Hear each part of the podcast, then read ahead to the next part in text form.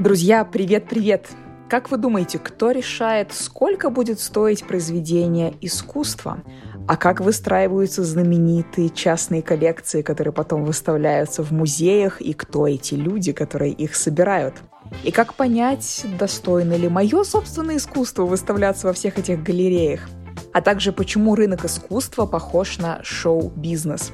Все эти и многие другие вопросы я сегодня обсудила со своей потрясающей гостьей. У меня в гостях арт-советница, эксперт по современному искусству Маша Калина. Давайте послушаем, что же Маша нам расскажет про этот загадочный, удивительный, такой желанный мир современного искусства. Поехали!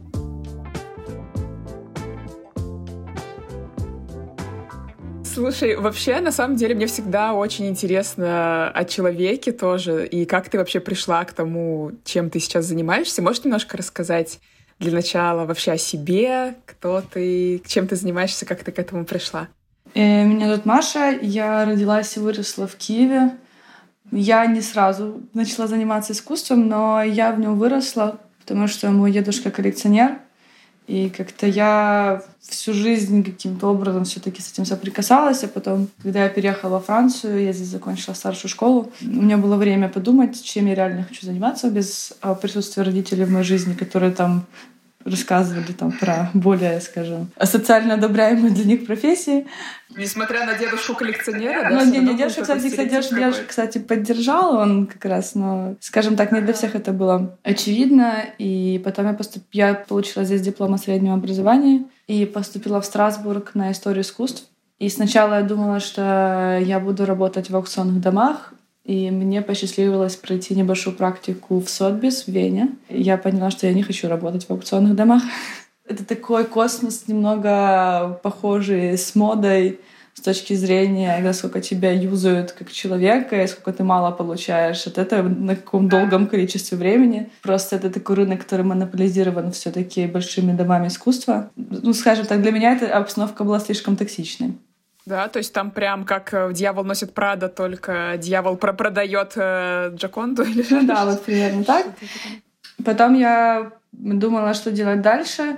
И я получила интерншип в Страсбург Art Fair. Честно говоря, на востоке Франции это единственное вообще что-то происходит там более-менее. Потому что Франция, она очень централизированная в плане искусства все таки несмотря на попытки правительства как-то mm-hmm. развлекать регионы. В основном все происходит в Париже. Но вот есть а, а, ярмарка Страсбург Art Fair. Я в блоге описывала то, как я туда устроилась. Я просто преследовала неделю директора. Я не знаю, как он на меня вообще не выписал никакой охранный ордер. Но я его преследовала, и в итоге я получила это место. Я стала ассистентом арт-директора этой ярмарки. О, вау, это звучит вообще-то круто, потому что ты сразу с арт-директором, да? Да, да, это было классно. Это было, ну, не просто во многом, но это было очень классно. В том плане, что для меня это были первые мои прямые контакты с галеристами другими. Даже когда ты интерн, если ты ассистент арт-директора, то есть к тебе по-другому много относятся. Я познакомилась сразу с многими галереями, сразу с многими художниками, и меня пригласили работать в Бельгию. В бельгийской галерее они меня наняли чтобы быть ассистентом во время вот именно вот Art Fairs. Я ездила по, в основном по Франции, Бельгии, Швейцарии, ну, как бы по франкоязычным странам. Слушай, а можно я тебя тут чуть приторможу и попрошу поподробнее рассказать, вот в чем вообще заключается вот эта работа, этот Сейчас мир? Раз, ну, опять же, зависит от галереи и от запросов, которые они тебе дают. Некоторые галереи просто запрашивали меня прийти, красиво одеться и постоять, как бы, ну, и рассказать про да, произведение. Да? А некоторые запрашивали меня там вплоть до анализа локального рынка, сделать сравнительный анализ прошлых эдишенов Art Fair, посмотреть, что там больше продали, что меньше продали, там сделать сценографию. То есть, ну, запросы не очень сильно варьируются, на самом деле, в зависимости от галереи. Mm-hmm. Но это всегда ты туда приезжаешь, ты смотришь, чтобы доставили работы, ты их там разворачиваешь, заворачиваешь, развешиваешь, готовишь стенд, там представительские просто такая в основном функция. Да. Вот. А в качестве ассистента арт-директора вот все ярмарки ты взаимодействуешь со всеми участниками, получается, помогаешь им? Во-первых, у директора у него был тоже свой стенд галереи, то есть я занималась стендом галереи, mm-hmm. и просто ну, у меня была такая большая работа «принеси-подай», на самом деле, mm-hmm. организовывать его встречи, то есть там, когда придут журналисты, там с ними поговорить, чтобы они сильно его там, ну, mm-hmm. э, потому что он такой, он, он очень хороший человек, но тоже достаточно специфический, то есть, то есть там нужно было готовить публику особенным образом. Да. Так длилось некоторое время, и в какой-то момент я поняла, что нужно уезжать в Париж, потому что, ну, во-первых, я устала, потому что это было очень сложно совмещать работу и учебу, потому что типа по работе ты ездишь все время. И работа, ну, как бы она не очень хорошо оплачивалась на самом деле. Можешь назвать какие-то вот какие это были суммы примерно? Тебе платят какой-то стандартный оклад, то есть это было типа от 300 до 500 евро, но типа это за неделю. Uh-huh. Иногда тебе не оплачивают uh-huh. билеты, то есть и э, эти деньги тебе хватает, чтобы прожить вот там вот типа неделю на месте обычно. И плюс uh-huh. у тебя проценты от продажи идут процент от продаж, то есть это немножко тачи, потому что многие галеристы не хотят их платить. То есть там бывают такие Серьезно? варианты, что что ты продаешь работу, то есть, но именно деньги берет как бы галерист, и он говорит, типа, ну это не я, ну, ты сделала продажу, типа, это я сделала продажу. Или ты там час объясняешь клиенту про работу, а потом подходит галерист, он это подхватывает, и он как бы фактически проводит продажу, но как бы по факту, типа, ты там с ним час общалась с клиентом. Но прогрев делала ты, да? Да, да, да. И получается, что как бы тебе ничего не дают. Но э, как бы это тоже ну, понятно, что так работают не все, но типа, если, если брать по какой-то средней температуре по палате, то оплачивается это типа ну, далеко не всегда хорошо. А какой процент они предлагают с продаж? Обычно это 5%. Именно вот когда ты ассистент, у тебя 5% идет с продаж. И я переехала в Париж, я поступила в Сорбону на право истории искусств, и я написала одному из галеристов, с которыми я работала. У него не была физическая галерея, потому что он занимался продажей монументальной скульптуры. Это что-то очень большое, очень дорогое в основном.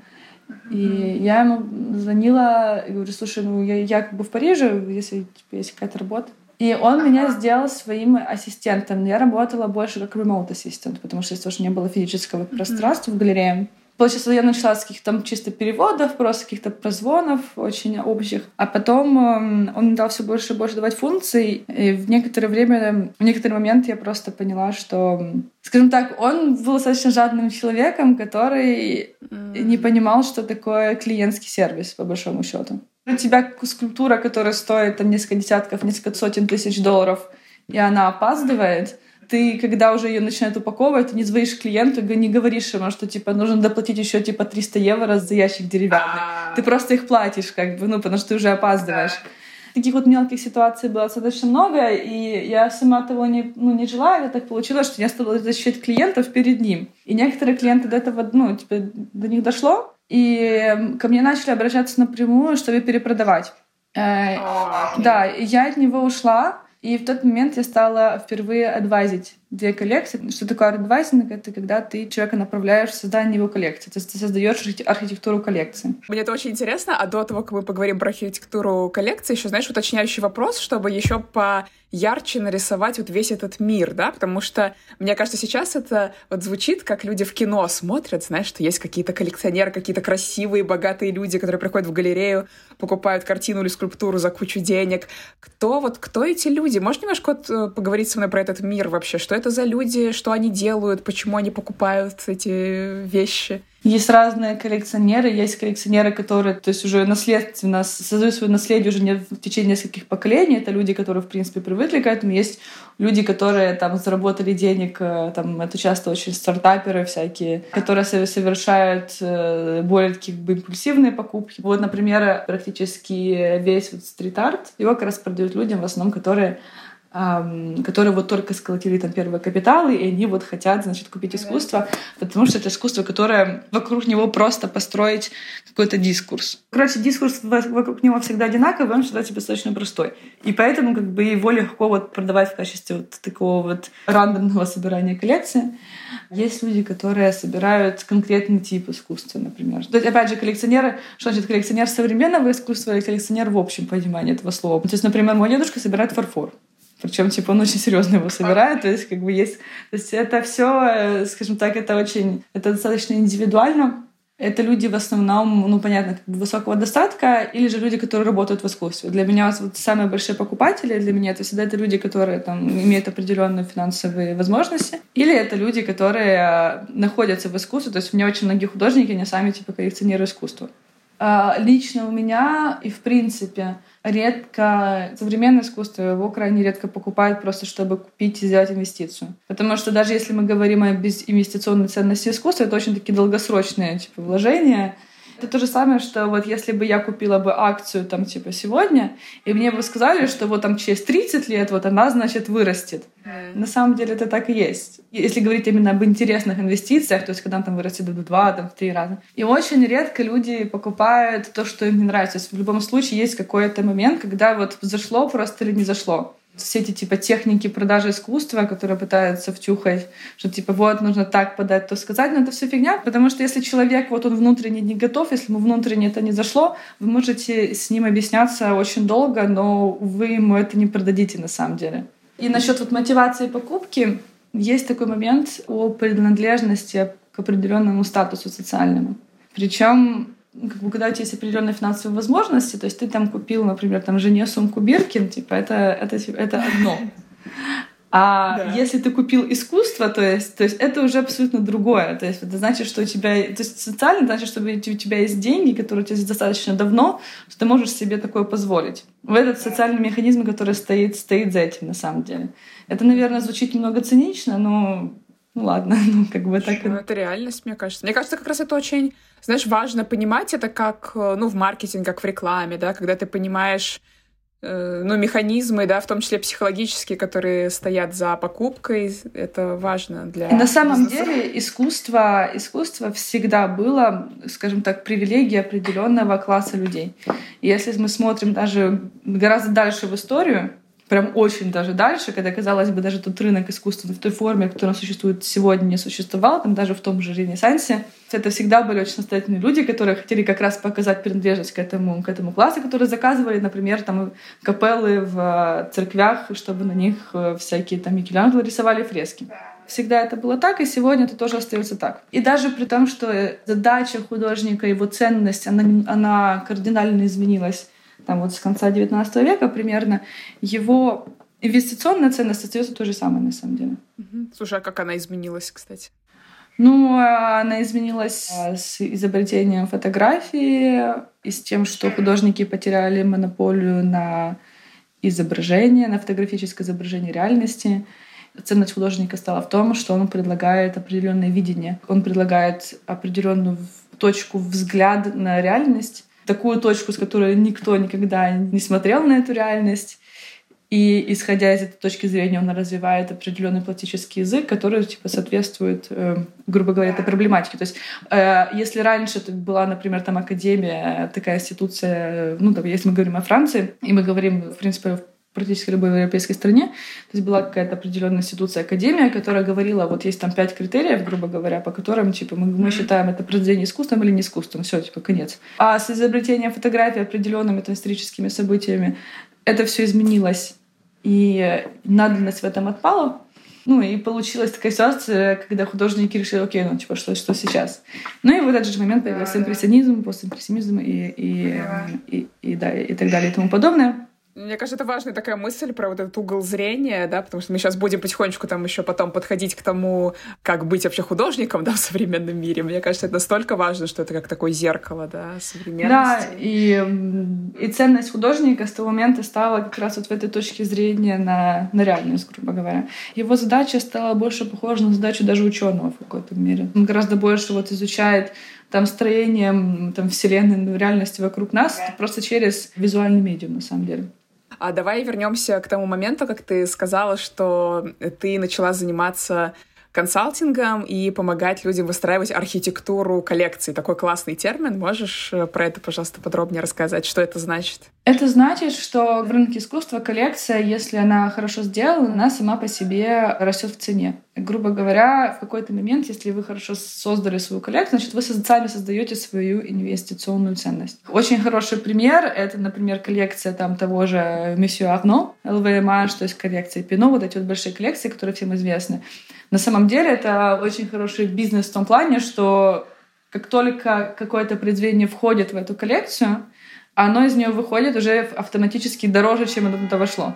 А, то есть само попадание произведения в определенную коллекцию — это уже знак качества определенного. Для художника, для художника это один из, один из очень важных ценообразующих факторов. Когда мы говорим о ценообразовании произведения художника, попадание в определенные коллекции, даже частные, это сразу идет вот прирост к цене. И почему вот все хотят попасть в коллекции, там, фонды, вот это все, это только потому, что это тоже определенное инвестиционное признание это очень интересно, что это, с одной стороны, в чем смысл этого для художников, а с другой стороны, сам коллекционер, когда вот с нуля формирует свою коллекцию, да, представим, что вот человек э, реально там стартапер, не знаю, или кто-то, кто недавно заработал, например. Или неважно, когда он заработал, но он с нуля формирует коллекцию. Что он может сделать, на что обратить внимание, чтобы в итоге эта коллекция вот была такой весомой? Зависит от его вкусов и зависит от э, ежегодного бюджета, который он готов в это вложить. То есть, знаешь, знаешь говорит так, с чего начать, но это, это очень сложно. То же самое, что говорить, типа, с чего начать бизнес. Вот, типа, я закончила экономическую школу, типа, с чего начать бизнес? Ну, как бы бизнес, он бывает разный, то есть кому-то кто-то будет очень классно делать сеть кофеин, а кто-то, типа, очень классно будет лепить приложения для телефонов. А я вот всем, кто ко мне обращается, я всем говорю, что, типа, ребята, никогда не покупайте ничего, что вам самим не нравится. Потому что, ну, иначе это все не имеет смысла, и искусство как бы должно радовать тоже в какой-то момент. Да. Даже при том, что, при том, что мы тут говорим о деньгах и таких материях, все равно это должно нравиться, это должно приносить радость, и нужно хотеть с этим сосуществовать. Исходя из его там базовых вкусов, исходя из того, что он какие средства он готов туда вложить, начинается формироваться коллекция. И архитектура коллекции — это просто выстраивание его таким образом, чтобы произведения в ней коммуницировали друг с другом, и чтобы была какая-то логика общая. Да, чтобы, грубо говоря, выставляя коллекцию, то есть мы понимали, о чем это все, то есть это тоже как бы определенная вот культурная работа, на самом деле. То есть фактически ты как коллекционер, ты как куратор, да, фактически выступаешь. Ты курируешь коллекцию, но Куратор — это как бы это краткосрочные проекты, то есть я там прописал концепцию, устроил выставку, выставку сделал, да? Э, продал, не продал, там, значит, упаковал, отправил обратно. То есть здесь это на гораздо более долгую перспективу идет работа, и поэтому отбор там, произведений художников, он идет с гораздо более скажем там, тщательным выбором. То есть, понимаешь, что это все-таки тоже моя личная ответственность, ну, сделать так, чтобы все было хорошо. А давай поподробнее поговорим вот именно про этот выбор, да? То есть я определилась, да, с каким-то направлением, мне нравятся определенные там виды или темы, допустим, да, может быть, в искусстве. И дальше вот как, за счет чего будет происходить выбор конкретных произведений? А, ты изначально делаешь себе какой-то костяк из нескольких произведений. То есть обычно это личное присутствие именно вот э, клиента. То есть вы ты там вместе идешь на art fair какую-то, или ты его посылаешь самого, то есть если он там находится далеко за морями, ты его посылаешь на какое-то событие и говоришь, ну вот скажи мне, что из этого тебе вот больше всего импонирует. Откликается, да? Да, и вы делаете там первые, вы делаете первые там вот покупки там из четырех-пяти там произведений примерно, и потом там каждый промежуток определенного времени я просто к нему сама обращаюсь и говорю, что вот смотри, я нашла вот такое-то, такое-то, тебе но в коллекцию войдет по таким-то, таким-то критериям, потому что, например, у тебя вот есть такой художник, он выставлялся с этим же художником, там, типа, пару лет назад. Это была, типа, их вообще первая выставка, в принципе, в жизни. Это будет интересно, типа, в долгую перспективу, как вот, типа, например, типа, отправная точка вот э, а, определенного, например, там, движения, там, группы художников. Или же он ко мне сам обращается, он говорит, я сходил вот тут на выставку, и, короче, вот мне это понравилось, но, типа, я не сильно знаю, короче, стоит вроде, типа, не сильно дешево, но, типа, я не сильно знаю, Э, насколько это все впишется. Я говорю, слушай, ну как бы ты смотри сам, что ну ладно, ты покупаешь, что тебе нравится.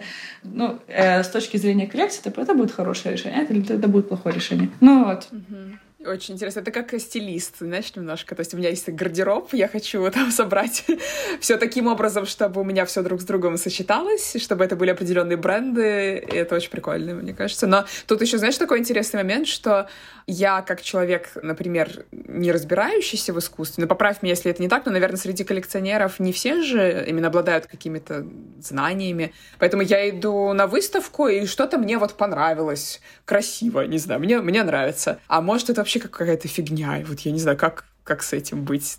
Потому что ты говоришь, должно откликаться. Я всегда своим коллекционерам говорю, что главное, чтобы нравилось, главное, чтобы вот, главное, чтобы радовало, чтобы шар, шарик был не испорчен, знаешь, вот как в анекдоте. Если нравится, если тебе... Потому что, смотри, в чем отличие искусства от дизайна и от декора, в принципе? В том, что искусство, когда ты его покупаешь, ты не покупаешь как бы вазу, которую ты просто поставишь, и как бы, ну, и она просто будет существовать да. в этом пространстве.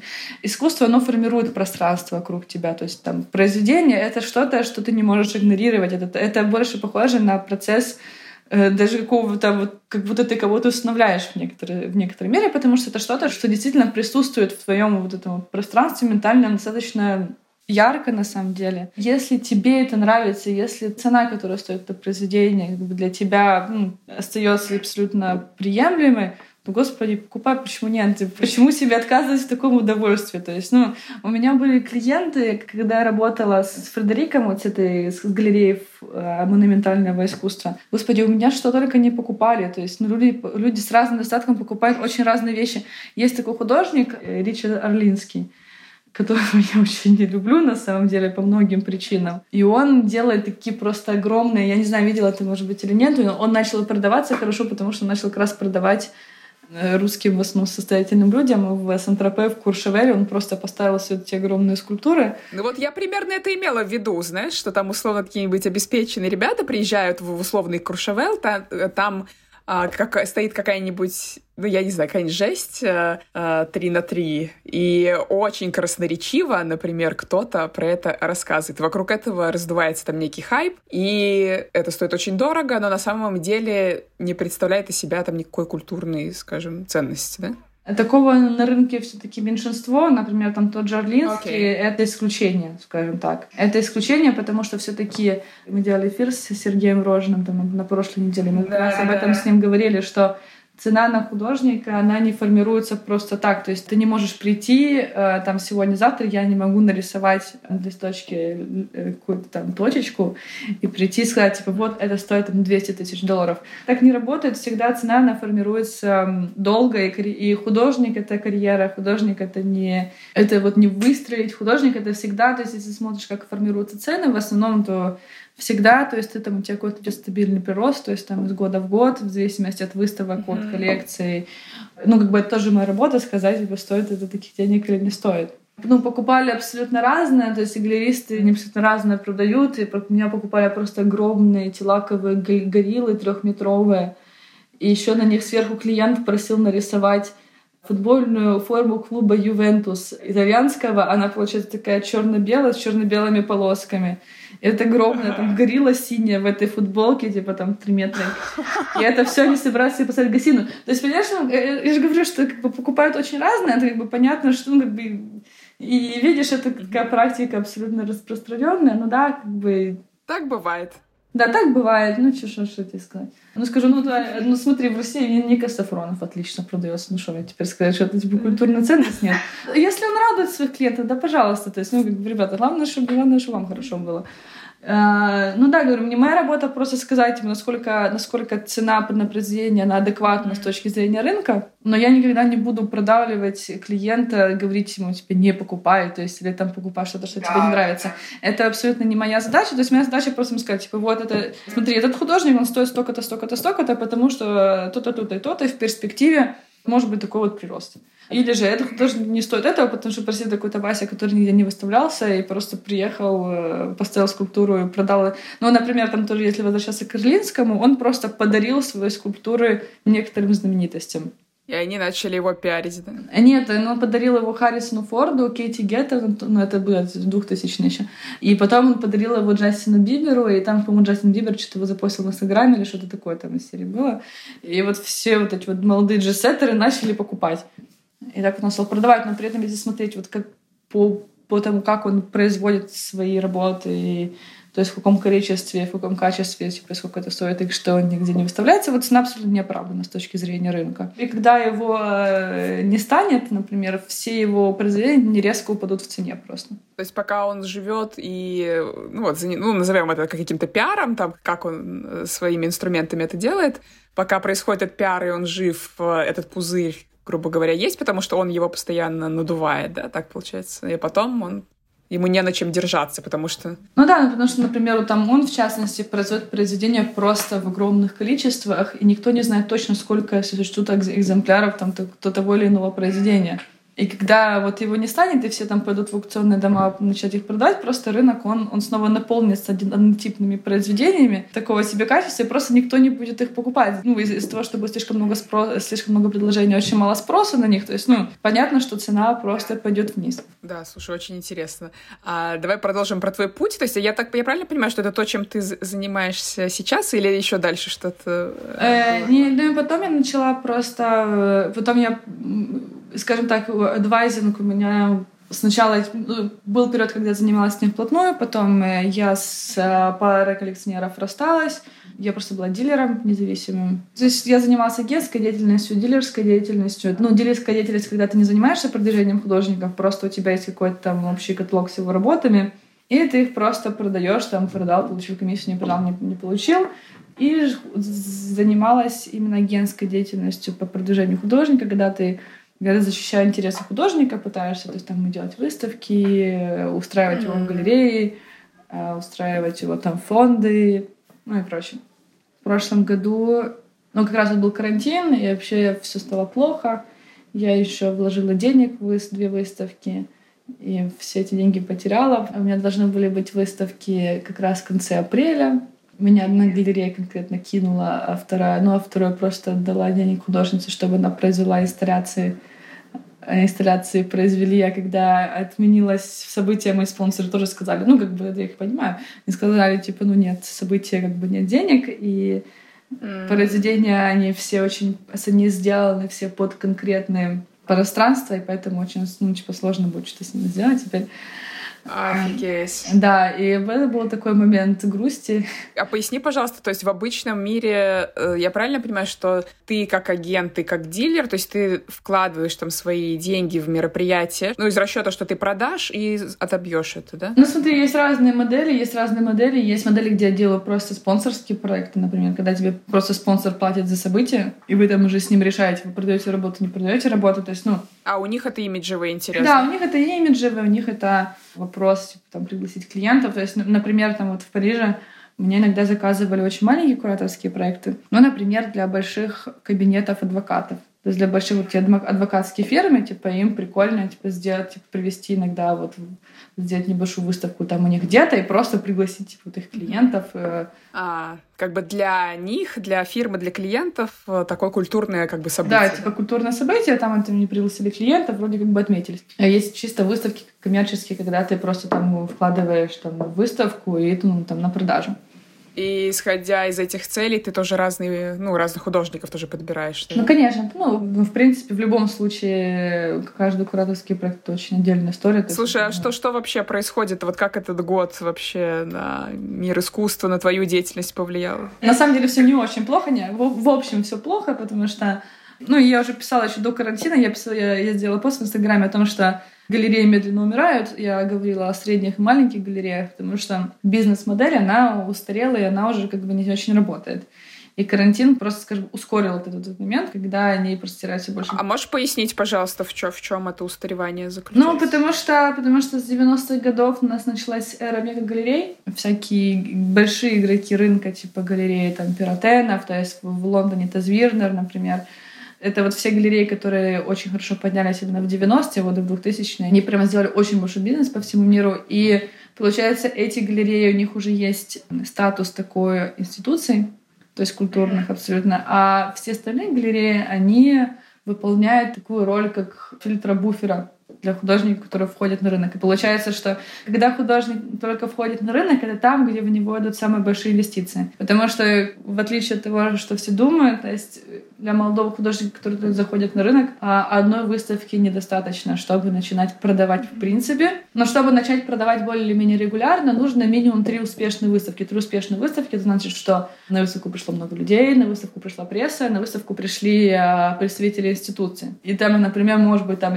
там где-то 6-7, там, 10 выставок, у тебя, может быть, 3 вот будет успешными. То есть и этот успех, то есть это же не просто, что они пришли, да, но это какие-то определенные стать, статьи, определенные... Да, да, да. Ну, там... то есть просто в начале, когда художник заходит на рынок, у него это инвестиции. То есть, ну, это как... Это то же самое, что там ты начинаешь раскручивать, там, не знаю, певицу какую-то вначале, то есть твой продюсер да. там башляет кому-то, чтобы тебя взяли на разогрев, там, какой-то более известной певицы, да. значит, это тебя увидели. Ну, это, это как бы рынок искусства, это же это абсолютно это гибрид вот биржи шоу-бизнеса на самом деле, то есть это все это работает по такому же принципу. Получается, средние маленькие галереи у них гораздо меньше, меньше бюджета, они гораздо больше вкладывают, если посмотреть то, что они вкладывают, то, что у них получается с точки зрения оборота, это все, ну, это все картина достаточно грустная, и поэтому, если вот вы посмотрите даже на вакансии там тех же ассистентов галерей в Париже, очень мало галерей способны просто тупо заплатить там какую-то минимальную зарплату. Минимальную в смысле, чтобы на него нужно было там жить в Париже.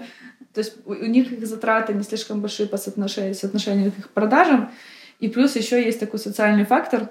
Они не последовали за социальными изменениями. Получается, их бизнес-модель она была создана вот в эти золотые 30 лет 20 века, когда галерея, грубо говоря, приезжала в буржуазный район — селилась на первом этаже, приглашала своих буржуазных соседей типа, на выставку каждые два месяца и там поила их бесплатно шампанским. Типа, типа один раз пришел, второй раз пришел, на третий раз типа, ладно, дружбан, куплю тебе картину. Сейчас, э, во-первых, э, они упускают абсолютно тот сегмент людей, у которых бы есть возможности, которые хотели бы, но они себя чувствуют исключенными из этого круга людей. Я в Париже общалась с человеком, его зовут Ник Калли, но был в востоках создания Твиттера. То есть, ну, это чувак, который хочет и который покупает искусство, но он мне честно сказал, Типа, смотри, я прохожу мимо галереи, мне страшно туда зайти, потому что я себя не чувствую принадлежным к этому вот кругу людей, и мне кажется, что, что или на меня галерист, типа, или меня заснобирует, потому что я тут кучерявый такой хипстер, значит, или он на меня, наоборот, типа, накинется, начнет мне, типа, что-то сильно продавать. И, во-первых, они пускают весь сегмент вот этих вот людей, а во-вторых, еще они не понимают, что, типа, люди, они как бы больше даже не живут столько на одном месте, как они жили раньше. И даже в тех же буржуазных районах, типа, я там приехала, пожила там два года и уехала. Даже люди с возможностями много как бы снимают квартиры, не двигаются по миру. И они работают просто на, на социум, который уже не очень существует сегодня. Ну и медленно, постепенно, конечно, многим очень тяжело, и с карантином им стало еще тяжелее. И ну, мне тоже было непросто, потому что ну, там деньги потеряла, и и тоже понятно, что нет ни, ни ярмарок, ничего, это все, это все такое. Я на, на карантине, у меня появилась идея, я сейчас занимаюсь много адвайзингом под архитектурные проекты. Вот ты мне говорила, с чего начинается. Для интерьеров, да? А, нет, это все интереснее, потому что это не декорирование пространства как само по себе, это именно ты меня спрашивала, с чего может начаться коллекция. Да. Я сидела, думала, с чего она может тоже начаться, и подумала, она может начаться с твоего жизненного пространства. То есть, грубо говоря, найти такую середину между декором и между созданием коллекции инвестиций. То есть, грубо говоря, найти что-то, чтобы было, чтобы подходило под твое жизненное пространство, но при этом чтобы уже вот те там 5-10 произведений, которые ты мне покупаешь, они уже составляли начало какой-то коллекции, и они уже коммуницировали между собой. Я заключаю партнериатов много с э, агентами недвижимости в люксовом сегменте, с э, архитекторами и с дизайнерами. И вот этим я начала заниматься на карантине. Слушай, а можно уточня... уточняющий вопрос здесь? То есть я правильно понимаю, что Получается, агент недвижимости предлагает это тем клиентам, которым искусство тоже интересно. То есть это вот такой еще более узкий сегмент они просто, людей. Да, да, они просто, они, они просто выступают как посредниками, грубо говоря, между мной и клиентом. Слушай, это супер интересно. Мне так понравилась твоя аналогия с шоу-бизнесом. Мне, я сейчас хочу немножко подойти вот со стороны художника на все это посмотреть, потому что нас в основном будут слушать ребята, кто по эту сторону находит создание произведений. И мне кажется, что многие на самом деле это не осознают. Да? Правильно ли будет сказать, что монетизируется, грубо говоря, известность, твоя популярность? Монетизируется, я не люблю этот термин, потому что для меня связан с этим всем инстаграмом очень странным. Ну, ты зарабатываешь деньги как художник, да, за счет известности. Ну, конечно, то есть ты выстраиваешь вот этот свой личный бренд. Опять же, проводя аналогию с шоу-бизнесом, то есть есть очень много девочек, которые поют как Бейонсе и поют лучше, как Бейонсе.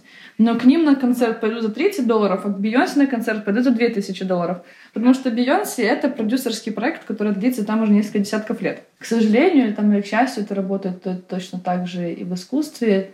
Скажем так, у людей очень много иллюзий насчет того, чем является профессия художника.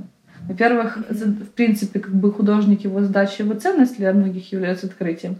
А во-вторых, то, что это не то, где ты сидишь, вот, значит, у себя в студии рисуешь, а потом ты вышел, все такие, о боже, это так гениально, все, давайте мы купим за это за очень много денег.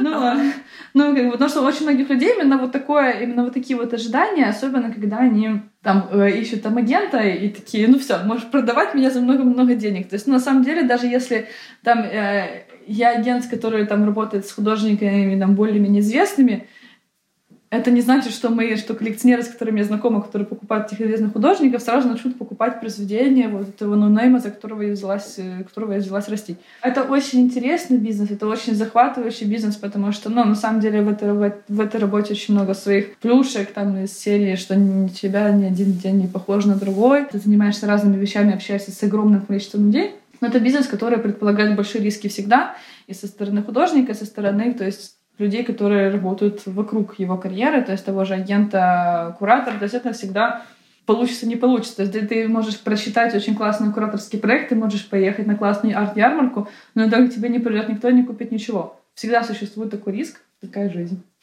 Слушай, а может быть, на каком-то примере твоих знакомых вот художников, знаешь, что хочется описать?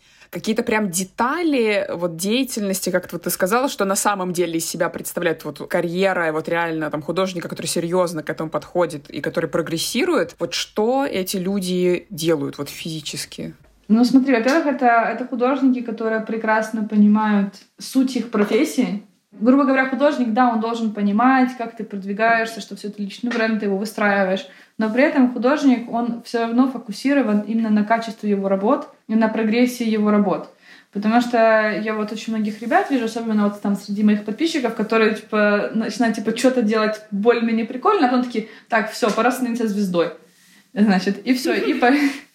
Ну вот, ну как бы и пошло, типа там, и пошло, поехало, и при этом как бы он абсолютно не прогрессирует именно профессионально как художник, это путь никуда. Это ребята, которые очень организованные, которые работают из моего опыта, то есть они ежедневно там сидят в студии и просто вот, значит, свои работы, значит, доводят их там до, до какого-то состояния. Это всегда очень организованные люди, которые у них как будто есть какая-то высшая цель, они как бы видят себя вот где-то, и они вот постоянно ежедневно до этого идут, не распыляясь на посторонние вещи, потому что, да, действительно, в карьере художника очень важен социальный капитал, но они всегда вот куда бы они ни шли, они туда идут с какой-то определенной целью. То есть они туда приходят, типа там общаются, значит, там, да, они там включены в какую-то тусовку, но они не впадают в эту вот эту богемную жизнь, о э, которой все художники, которые все говорят, и которые на самом деле не, чаще всего не очень конструктивны для самого художника.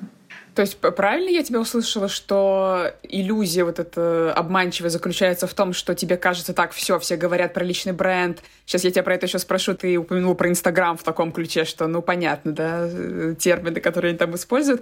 То есть это очень так, такая хайповая тема, личный бренд, раскрутись, будь звездой. И люди начинают заниматься, ну, как бы этой стороной вопроса, забывая, что ну, на самом деле дело в очень крутом вот этом body of work, да, то есть вот этих работах твоих, и что это твой фокус. Но с другой стороны, если ты будешь просто, ну, условно, сидеть в студии каждый божий день, допиливать свои работы, создавать новые-новые, но ты не выйдешь из этой студии и не возьмешь бокал шампанского или не позвонишь тебе, или мне все-таки очень интересно, как ты чейсила и гонялась за там своим арт-директором, например. Ну, то есть ты не предпринимаешь каких-то вот действий потому, чтобы за кем-то бегать, с кем-то знакомиться, нетворкать, пробиваться, но никто тебя за ручку из твоей студии не выведет, правда? Не, все правильно. То есть, опять же, вот это вот поиск баланса между тем, что нужно прекрасно просто понимать, как работает рынок, и не, не питать на его счет иллюзий. Это вот главное, что отличает художника с потенциалом роста от художника без потенциала роста. Типа это человек, который живет какой-то вот типа картинкой идеальной мини-звезды, как бы, и он отрицает реальность и не готов не существовать. Да, то есть у художника должен быть первый фокус на его работе, и должно быть понимая, что нужно тогда накапливать какой-то социальный капитал, но без, пере, вот без перекоса просто в одну или в другую сторону. Чтобы нужно уметь находить этот баланс, который подходит, э, подходит под вашу карьеру и действительно ну, работать. А, а ты можешь перечислить какие-то, вот ты несколько раз сказала, да, что люди там отрицают реальность или что там не питать иллюзий. Ты можешь конкретизировать, вот что ты под этим подразумеваешь? Люди не понимают, что в арт-рынке их никто не ждет. Люди, когда занимаются искусством, то есть ну, для меня вот есть три стадии, то есть сначала идет самовыражение, потом идет вот вторичность, а потом вот идет именно оригинальное видение. И на самом деле, даже когда человек занимается каким-то вот самовыражением, для него, вот лично для него это настолько сакрально важно, и, и для него лично это интересно, что он абсолютно не готов столкнуться с тем, что это будет интересно не всем что нужно будет типа рассказать, почему это интересно. И когда тебе скажут, это неинтересно, потому это потому, что нужно будет это принять и схавать. Очень многие к этому не готовы. Но я понимаю, что психологически это тяжело, потому что ты там сидишь, значит, там выводишь свою вот эту бабочку на цветочке, а потом прихожу я и говорю, ну, типа, это декоративная живопись, то есть, как бы это никому не будет интересно, но можешь попробовать продать это за 100 баксов. И мне тоже это тяжело говорить людям, я просто, я просто понимаю, что за каждым вот стоит это все равно какая работа, это все равно там вложение себя. К сожалению, это так. Во-вторых, люди не понимают, что перед тем, как что-то у них случится, у них будет 50 тысяч отказов. То есть, ну, реально, чтобы там попасть в какую-то галерею, даже если ты выбираешь галерею, которая тебе изначально подходит, ты им пишешь, тебе или не отвечают, или отвечают тебе нет, спасибо. То есть люди не готовы к отказам и не понимают, что вот именно этот conversion rate из того, из тех людей, которых ты контактируешь, люди, которые тебе отвечают, люди, которые, которые с тобой работают, и люди, которые потом тебя монетизируют, ну, типа, он очень маленький, то есть он там около 10%. Это считается, кстати, хороший, мне кажется, даже в маркетинге стандартная конверсия хорошая. Но, типа, люди не понимают, то есть э, у них иллюзия, что у них иллюзия романтизированная образа художника, что вот, типа, художник — он есть, и вот он посидел в студии, вышел, а тут встретил своего агента, и агент упал в обморок от, от его гениальности, выставил его в галерее, и пришел, значит, Илон Маск и купил у него все работы, понимаешь? Ну, как бы для тебя это, наверное, звучит как-то карикатурно, но это реально то, как думают многие люди. Нет, для меня это звучит не карикатурно, потому что у меня же есть своя онлайн-школа, и у нас там есть а, современное искусство тоже. Просто его курирую не я, но я слушала просто уроки, которые дает наш куратор, и я читала ча ну, в чатах, да, то, что, ну, что ребят волнует, и я, я понимаю, о чем ты говоришь. И, э, но ты совершенно правильно сказала, что это все можно экстраполировать далеко за пределы современного искусства, и у режиссеров, и у фотографов, и у всех ребят, на самом деле, очень похожая история. Поэтому мне кажется, что мы сейчас делаем важное дело. Я в этом просто уверена, да, что хочется, очень хочется, чтобы твоих красивых бабочек оценили прямо сейчас и купили, и сказали, какой ты молодец. И мне еще знаешь, что кажется, почему это все так больно и сложно, и почему ну, большинство людей сливаются? Ты себя очень сильно идентифицируешь со своей работой. То есть, когда ты ходишь, ну, куда-нибудь в офис работать, э, работу на кого-то другого, это чуть-чуть легче, наверное, да. А тут твои бабочки условные — это часть тебя, поэтому, когда тебе говорят, что твои бабочки неинтересны, или что я не хочу их покупать, или что мы вас не будем выставлять, тебе говорят, что ты неинтересна, ты нам не нужна, уходи. Ну, это очень больно, это очень тяжело. Ну да, ну, ну да, потому что все-таки даже если это самовыражение, это типа самовыражение. Да, слушай, а можешь вот это раскрыть? Это очень интересно. В чем разница между самовыражением и оригинальной позицией? Ты очень интересно это сформулировала. Во-первых, это в качестве работы с точки зрения ее ценности художественной и та публика, для которой это будет интересно. Грубо говоря, самовыражение, оно интересно тебе, и оно интересно там какому-то, значит, кругу твоих там знакомых, э, семье, то есть там это то же самое, что там, типа, ребенок нарисовал там что-то на листочке, его маме это офигенно классно, интересно, типа, для нее это уже, типа, событие, но всем остальным людям, то есть это как бы так себе интересно. Потом ты начинаешь нарабатывать свой какой-то визуальный скилл, и, ты, и любой художник проходит через этап вторичности, э, когда ты берешь язык, который уже существует, то есть язык уже существующий э, классический, ты просто пробуешь себя в этом, и в какой-то момент ты просто выходишь на собственный, на собственный классический язык, и когда он реально становится оригинальным, интересным, и вот он предлагает какое-то видение, это уже начинается то современное искусство, которое ценится вот на рынке. Мне кажется, это интересно, потому что многие люди, наверное, могут сказать, ну подожди, когда я уже даже прошла там все эти этапы и выработала какой-то свой язык и диалог там с аудиторией, там с миром, то все равно же это самовыражение. Это просто термин. То есть мы используем термин самовыражение в данном случае как просто немножко наивный такой, да, подход, что вот мне что-то интересно, сейчас я это условно нарисую или сфотографирую. Может быть, наверное, тут, знаешь, что интересно, что, наверное, может по стечению обстоятельств просто, да, сложиться так, что я с самого начала, занимаясь этим самовыражением, ну, куда-то попала в какую-то там, не знаю, болевую точку общества или еще куда-то, да? Конечно. Но это не значит, что я это как бы осознала, пропустила через себя и смогу повторить. То есть это будет случайностью такой, да? Именно поэтому э, в качестве там отделера или агента ты всегда запрашиваешь портфолио, и, и мы смотрим даже не столько на качество какой-то конкретной работы, как на, на качество вот работ в целом и на то, как художник эволюционирует. То есть из какой точки А в какую точку Б он пришел.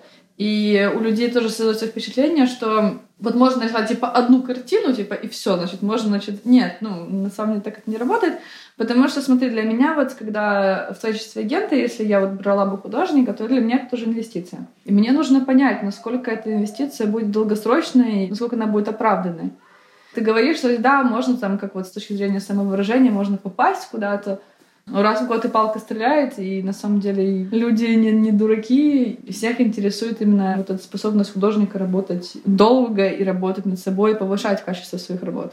Да, слушай, это супер, э, мне кажется, интересно. Можно ли сказать, что основной мостик от э, ну, условного самовыражения до оригинальной позиции места на рынке, это все-таки умение вот делать исследования, ну, в широком смысле. То есть что отли, вот какие-то критерии, куда отличают вот это самовыражение от оригинальной позиции. Ну да, ну это, у меня есть просто рабочая группа, и это то, грубо говоря, над чем мы работаем в рабочей группе. И это то, что отличает образование художественное в странах СНГ, это образование художественного на Западе что у нас учат, как делать свет, тени, рефлексы и так далее и тому подобное. А вот на Западе главный упор идет на то, что типа вот как увидеть, как увидеть, как посмотреть на такую вот вещь, как вот увидеть ее. Как построить художественную проблематику, то есть по какому механизму ее строить, как вот выработать себе этот навык задавать себе вопросы, находить на него пластический ответ, грубо говоря. Но это, это очень сложно, скажем, описать вот, там, в рамках одного интервью, потому что у меня на это уходит там три, три лекции в полтора часа, и то, типа, такой очень базовый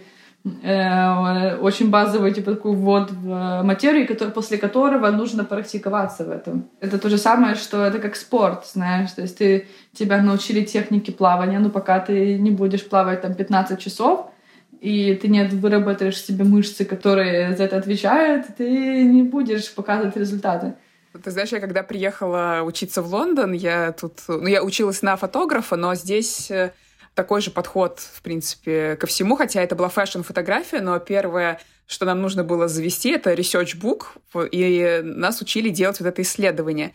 И меня сначала так это бесило. Ну, потому что я, я приехала из России, то есть я никогда в жизни с этим не сталкивалась. И сначала я к этому относилась, знаешь, как бы зачем? Что за бред? И я просто, ну, фигачила, что мне приходило в голову, и потом постфактум что-то там писала в этом research-буке, ну, просто чтобы оценку получить. И потом уже ближе как ко второй половине обучения меня просто, знаешь, как пронзило вот это вдруг осознание, как инсайт такой, что так вот зачем это все, это же просто выводит твою работу а настолько на другой уровень, и это уже не просто, ну, вот эта картинка такая поверхностная, да, за этим уже нечто большее стоит. Здесь, знаешь, иногда, мне кажется, встречается такое возражение, что, ну, мы же, когда смотрим на там произведение, мы же не видим вот этого исследования, например, да. Может быть, он просто проснулся, и раз это сделал, и не было там никакого исследования. Это просто вы, там, дилеры, агенты и так далее, потом делаете эти большие тексты, и это, знаешь, как бы высосано из пальца. Не знаю, что ты про это думаешь?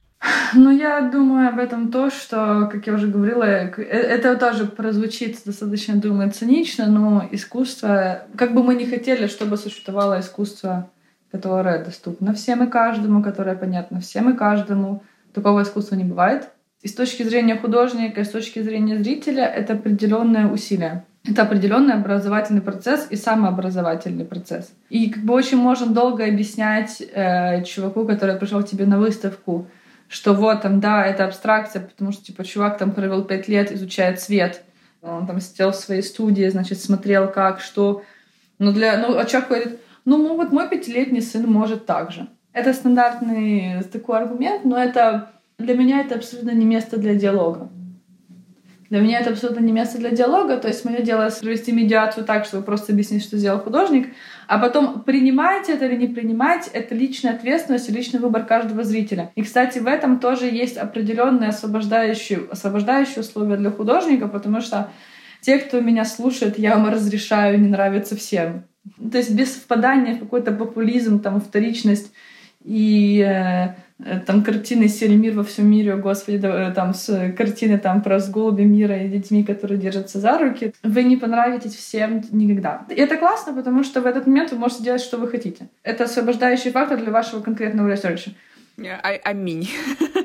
Просто можно только сказать. Давай, может быть, напоследок попробуем дать э, какие-то рекомендации вот ребятам. Давай я попробую резюмировать, а ты, может быть, еще что-то дополнишь, да? То есть, во-первых, ребят, портфолио, то есть не просто разовые какие-то работы, да, вот портфолио. Можно ли сказать, назвать какое-то, не знаю, минимальное количество проектов, которые вообще серьезные ребята будут рассматривать?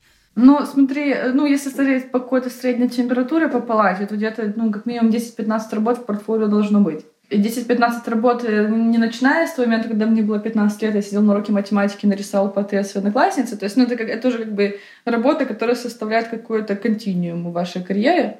Да, и дальше, то есть мы делаем это портфолио, и что важно, что я услышала, это про вот эти иллюзии насчет рынка, да.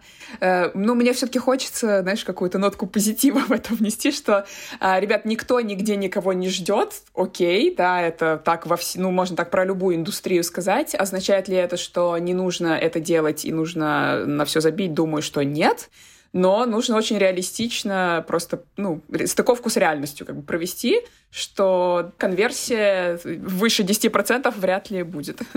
Но смотри, я же это говорю не, не для того, чтобы говорить людям, не занимайтесь этим, этим, стоит заниматься, потому что, блин, это тупо, потому что я сама этим занимаюсь. Я просто это говорю людям, чтобы они не ранились об эти реалии, реалии да. что типа они одинаковы для всех, и что Ваша история, когда вам кто-то сказал, что ваша бабочка вам кому-то не интересна, это история, которая, в принципе, у всех одинаковая.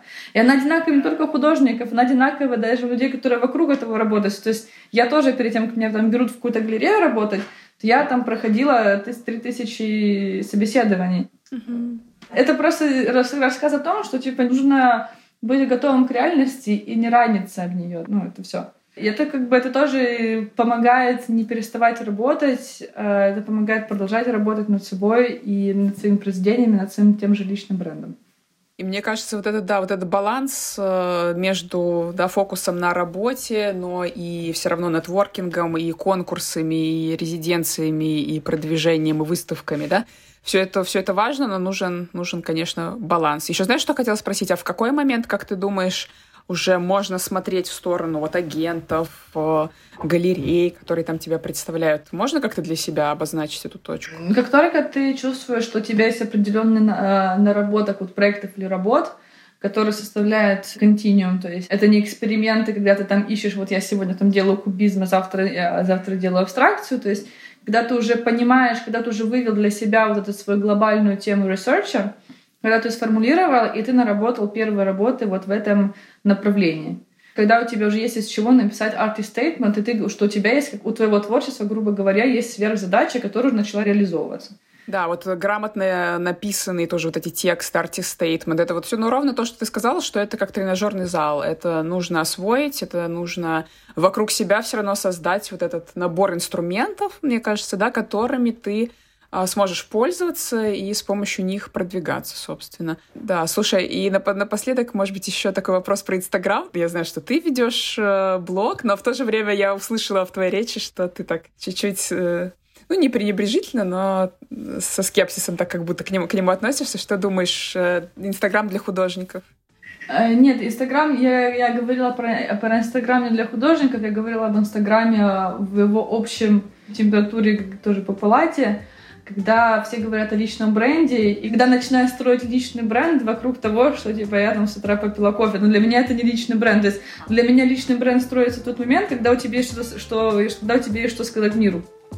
Класс. Ну что, ребят, будем, наверное, закругляться. Всем research. Вообще, Маш, спасибо огромное. Было вообще жутко интересно. И, мне кажется, мы затронули вообще кучу тем и арт-рынок в целом, и про коллекционеров поговорили, и мне прям стало, захотелось обнять э, чувака из Твиттера, который боится зайти в галерею. Я, я, я очень понимаю. Вот, так что дерзайте вперед. Маш, спасибо большое. Большое, было очень классно. Я была очень рада с тобой познакомиться, и спасибо, что дала мне возможность прокоммуницировать с людьми на этот счет. Это очень классно.